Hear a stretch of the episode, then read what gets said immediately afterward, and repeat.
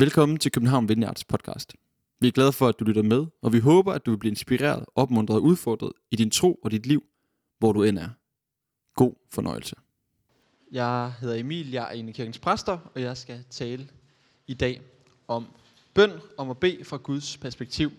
Og jeg vil bare sige, hvis man sidder sådan her under talen, så er det helt okay. Det, er, det, skal, det skal jeg nok lade være med at klage over, at I har gjort. I dag skal vi specifikt være sammen omkring en tekst øh, fra Matteus evangelie kapitel 6, som er en del af bjergprædiken. Og det er nogle ret kendte ord, vi skal være sammen om. Det er nogen, som jeg, jeg gætter på, uanset hvor ofte du er i kirke, så har du med stor sandsynlighed hørt de her ord før. Det er nemlig der, hvor Jesus han introducerer fader hvor og siger til sine disciple, sådan her skal I bede. Og jeg læser det op. Når I beder, så lad ikke munden løbe, som hedningerne gør. Fordi de tror, at de bønhøres for deres mange ord. Dem må I ikke ligne. Jeres fader ved, hvad I trænger til, endnu før I beder ham om det. Derfor skal I bede således. Vor fader, du som er i himlene. Helliget blive dit navn. Komme dit rige. Ske din vilje, som i himlen, således også på jorden. Og giv os i dag vores daglige brød. Og forlad os for skyld, som også vi forlader vores skyldere. Og led os ikke ind i fristelse, men fri os fra det onde. For dit er riget, magten og æren i evighed. Amen. Den, der åbnede den her dåse, det var perfekt timet med, øh, med for dit er riget. Fedt. Jeg tænker lige vil starte med at dele en oplevelse fra mit eget liv, hvor jeg tror, det er måske det tidspunkt, jeg har bedt mest intenst i, i en måneds tid i, i mit liv. Og det, vi skal sådan 7-8 års tid tilbage.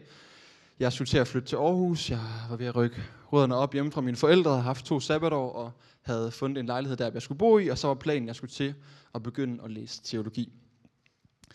Jeg arbejdede så på en efterskole, og det år var ligesom ved at blive afsluttet. Og min mor hun skrev ofte til mig, Emil, husk nu lige at få øh, meldt dig ind på studiet. Og jeg vidste, at jeg havde god tid, og jeg tænkte sådan, ah mor, kan du ikke, kan du ikke lade være med hele tiden at minde mig om det? Jeg bliver sådan lidt, jeg ved ikke med jer, om jeg er den eneste, der bliver sådan lidt trodsig, når min mor giver mig sådan instruktioner. Men, men jeg tænkte, det var nok også godt at søge ind, også selvom min mor ikke sagde det. Så jeg fandt ofte min computer frem, og hver gang jeg så skulle søge ind, så havde jeg glemt mit nemme idé. Det var dengang, det var sådan, man havde det på, man skulle folde det ud, hvis I kan huske det. Så jeg havde den ikke lige på telefonen, og så skulle jeg gå over, hvor jeg, hvor jeg boede. Så, ah, okay, det bliver lige i morgen. Og sådan tænker jeg ofte med ting. Og sådan blev det hele tiden lige i morgen, at jeg lige fik fundet mit nemme idé og søgt ind på studie. Så øh, bliver det start sommerferie, og min mor hun øh, sender så en øh, sms til mig ved en artikel fra Kristi Dagblad, hvor der står rekordmange ansøgere på teologi. Og så kan jeg så læse i den her artikel, at øh, der er 70 pladser, men der er 80, der har søgt ind, og de er helt op at køre over, hvor mange der har søgt ind. Og så tænker jeg, det er da godt nok underligt det her. Hvordan ved de allerede nu, hvor mange der har søgt ind, og hvorfor snakker de om det nu? Der er jo først ansøgningsfrist om en lille uges tid. Og så er det lige pludselig, jeg begynder at forkolde sig, og sådan, åh oh, nej, åh oh, nej, hvad er der sket her? For jeg havde stadigvæk ikke fundet mit dem i jeg havde stadigvæk ikke lige fået søgt ind på studiet. Så jeg står der med lejlighed i Aarhus, har lyst til at begynde at studere, og ja, jeg ved godt, bussen er kørt, jeg kommer nok ikke ind. Øhm, så jeg stod der, altså, hvad begynder man? Man begynder at bede, og bede, og bede. Og jeg prøvede sådan at sætte procenter på, hvad er sandsynligheden for, at jeg rent faktisk kommer ind den her øh, sommer. Og hvis jeg sådan skulle være optimistisk, sådan helt optimistisk, så ville jeg give det 10 procent. Fordi jeg vidste godt, det, det kommer ikke til at ske, at jeg kommer ind. Men der, der er sådan fire uger, hvor man går og venter. Øh, så kommer der sådan, er der andet optag og så videre. Jeg tænkte, det kommer der jo ikke. Men miraklet skete, og jeg, og jeg kom ind øh, faktisk. Øh, en lille sjov krølle på historien, det, det er, at man skal så bekræfte den plads, man har fået. Og det skal man også gøre med nem idé. Og hvad er det? øhm, mig og min ven, vi havde taget sådan en blafferferie ned igennem Europa. Han havde tastettelefon. Min telefon går i stykker på en motorvej i Tyskland et sted. Og øh, derfra så havde vi kun hans tastettelefon øh, tilbage, uden internet. Og der, vi, vi vandrede ned på Korsika, der var aldrig nogensinde dækning de steder, vi var. Så en dag kunne jeg så ringe hjem, og så sagde min mor, det er meget heldigt, for du har lige fået nyt nem idé i posten, og jeg har aktivt gået ind og logget ind på dine ting, og så bekræftet din plads. Og hvis hun ikke havde gjort det, så var jeg heller ikke kommet ind. Så Gud, han hørte virkelig mine bønder. Og jeg fandt ud af, at jeg er lidt distræt. Det, det vidste jeg nok godt i forvejen. Men, uh, amen. yes. For mig, udover det er lidt en sjov historie den dag i dag, så er der også en historie for mig omkring det med bøn. Ikke nødvendigvis så meget det med bøndesvar, det synes jeg egentlig ikke, jeg havde fortjent i den situation. Men når jeg møder en svær situation, når jeg møder nød, så begynder jeg ofte at bede. Og det tror jeg, det, det kendetegner mit liv generelt, den måde jeg beder på. Når jeg møder noget svært, så begynder jeg at bede. Hvis der er noget, jeg gerne vil have skal lykkes, så begynder jeg ofte at bede. Rigtig ofte, så er mine bønder formet af omstændigheder. Der er en eller anden omstændighed, der er et eller andet ydre, noget i mit liv, noget omkring mig, som får mig til at bede. Vi så også uh, Jackies fantastiske vidnesbyrd her før, omkring hvordan hun begyndte at bede ud fra en særlig omstændighed i hendes liv. Jeg møder ofte mennesker generelt, også som ikke nødvendigvis lige har deres gang i kirke, som siger, at når de møder noget svært, så beder de også. Og jeg fandt en statistik på det, at 44% af danskerne siger, at indimellem, så beder de. Og jeg tror egentlig, ja, det overrasker mig, at tallet ikke var højere. Men der er kun 37 procent i samme undersøgelse, der siger, at de rent faktisk tror på Gud. Så der er flere mennesker, der beder til Gud, end der rent faktisk tror på ham. Og det ligger så dybt i os. Når, når der sker et eller andet, så beder vi. Nød, angst, svære situationer, en eller anden omstændighed, kan virkelig få os til at bede. Og det er også meget bibelsk. Det er faktisk også en god ting, tror jeg, vi ser for eksempel i salmerne. Der er nogle klagesalmer, hvor David for eksempel han oplever noget svært, og han begynder at bede. Vi må råbe ud til Gud, når vi oplever noget er svært. Vi ser også i evangelierne, hvordan alle mulige mennesker kommer med et særligt behov, med en eller anden nød, de oplever, en eller anden omstændighed, bringer den frem for Jesus, og Jesus han svarer dem. Men i dag har jeg lyst til at pege lidt mere konkret på, at vi også kan bede på andre måder end ud af nød. Det ikke altid behøver at være omstændigheder, jeg møder, som får mig til at begynde at bede. Dagens pointe er nemlig, at vi skal lære at bede fra Guds perspektiv. Og jeg ved ikke, hvis du tænker på, dit, på dine egne bønder, dine seneste bønder, beder du så typisk ud fra dit eget perspektiv, eller beder du ud fra Guds perspektiv? Og hvordan kan vi så lære det her med at bede fra Guds perspektiv? Og det her skal vi se på to forskellige steder. Vi skal se på fader hvor, som jeg læste op før, og så skal vi også have et eksempel fra Gamle Testamente, øh, Nehemias' bog, hvor han tager de principper, vi kan tage ud af fader hvor, og faktisk beder på den måde. Hvis vi vender os til fader hvor, så kan man dele den ind i to forskellige dele. Den første del er sådan meget præget af taksigelse og tilbedelse, altså man vender sit blik imod Gud. Og sprog, sprogbruget igennem hele den del, det er rigtig meget du og dit. En direkte henvendelse til Gud. Det handler ikke om os selv. Vi siger vores far. Det er det, det, er det mest sådan, øh, personlige, der bliver sagt. Ellers så er alle ordene du og dit. Det er Gud, det handler om. Det er fader, hvor du, som er i himlene. Her der rettes fokus væk fra mig selv. Jeg starter ikke i mig selv. Og jeg synes på en eller anden måde, der er en fred i at kunne bede og vide, det her det handler ikke nødvendigvis om mig først og fremmest. Jeg henvender mig til en anden, der er større end mig, en der er stærkere end mig. Jeg sidder ved min fader. Og dernæst så kommer man til bønden, helliget blive dit navn. Altså må du blive hellig. Må dit navn blive stort. Man tilbærer Gud. Man siger ham tak for, hvem han er. Og i hver af de her bønder, samtidig med der er et eller andet, man aktivt siger, henvender sig med imod Gud, så kan jeg ikke være med at tænke på, at der er også en eller anden slags afvisning. Jeg afviser noget i mig selv i de her bønder. Så når jeg siger, Gud, må dit navn blive helligt, så er det også på samme måde, at jeg siger, at jeg må blive hellig. Jeg afviser at skabe et navn for mig selv. Når vi beder bønden, komme dit rige, så handler det om at blive begejstret over, hvad Gud han gør. Hvad han er i gang med. Og samtidig så afviser jeg at skulle bygge mit eget rige. Og når vi kommer til bønden, ske din vilje i himlen, således også på jorden. Så er det en bøn om, at Guds vilje, den må komme. Hans vilje, ikke min vilje. At jeg må blive brugt af Gud til, at hans vilje, den må ske.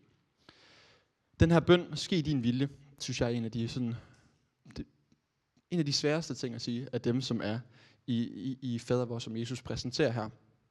Men det fantastiske, det er, at Jesus selv han beder den her bøn. Jesus selv, han bruger de her ord. Helt specifikt i de mest intense dage af hans liv her på jorden, hvor han er i Gethsemane have. Det er nogle få dage før, at han skal korsfæstes. Han ved, det er nu. Det er nu, det skal ske. Lige om lidt, der skal han pines, han skal tages til fange, han skal dø på korset.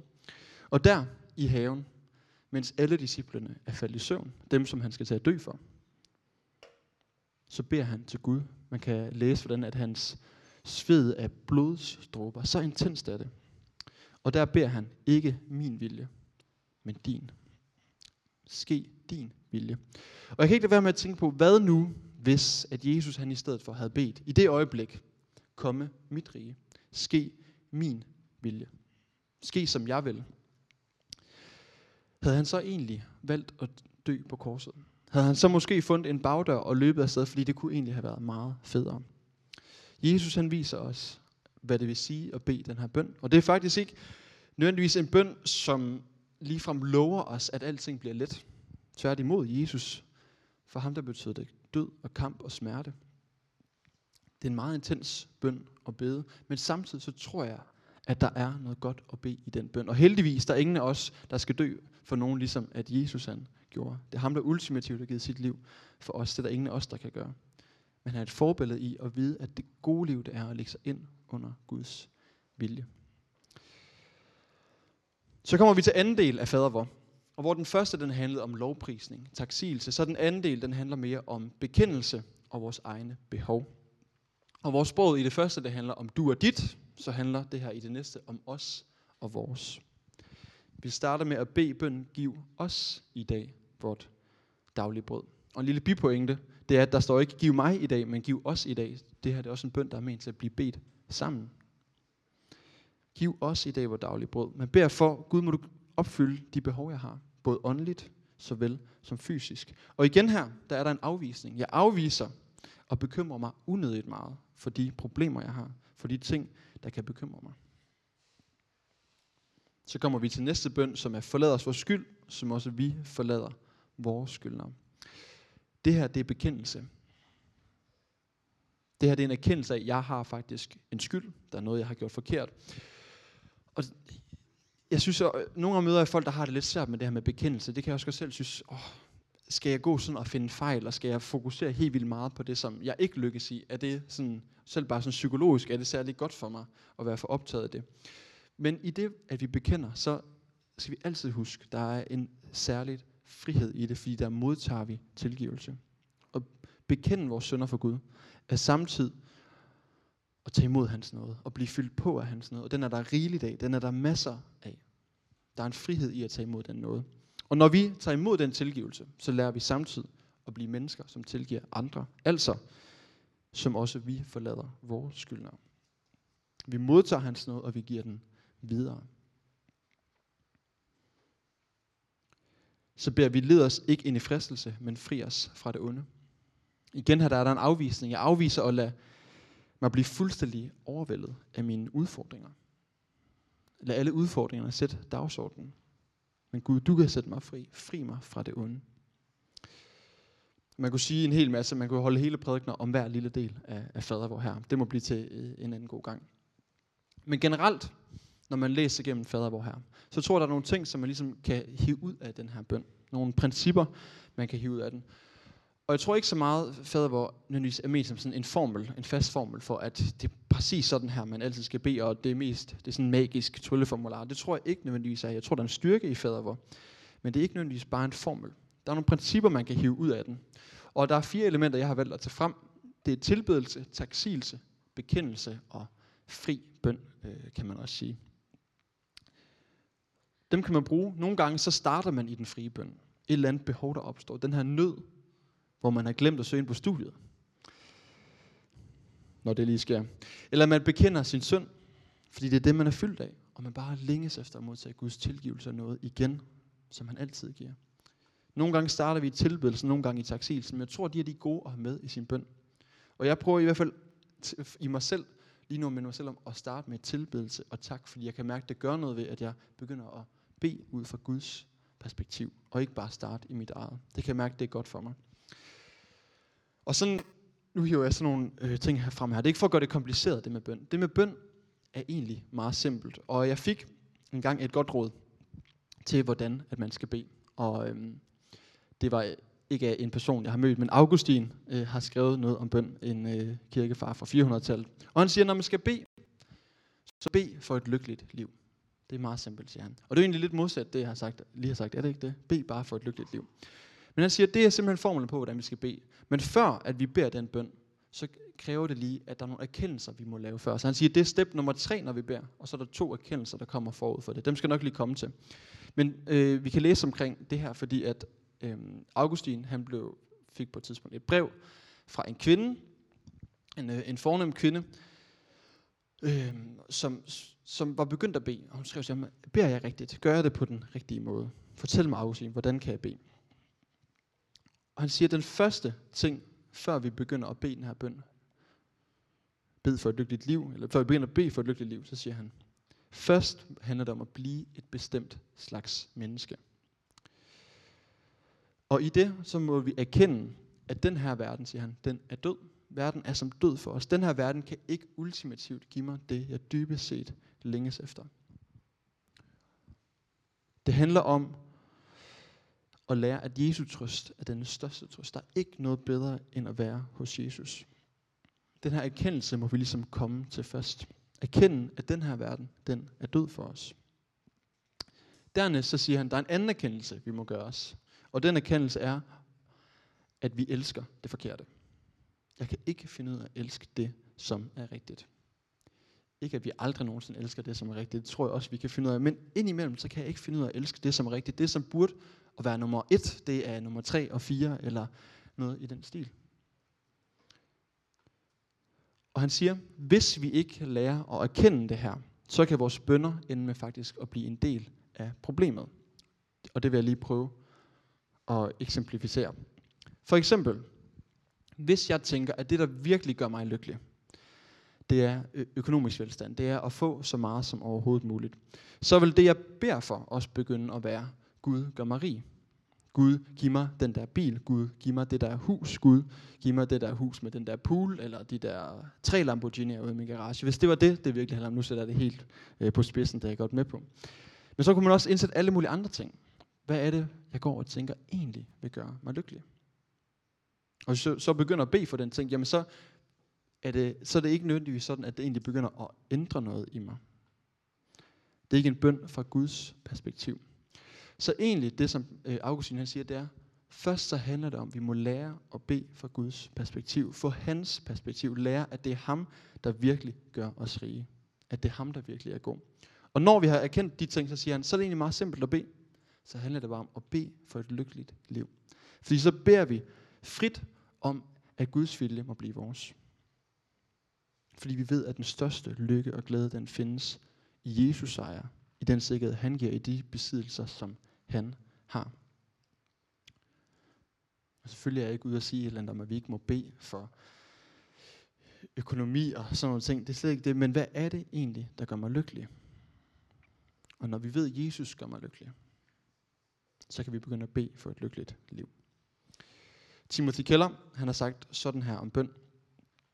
If we have made God our greatest love, and if knowing and pleasing him is our highest pleasure, it transforms both what and how we pray for a happy life.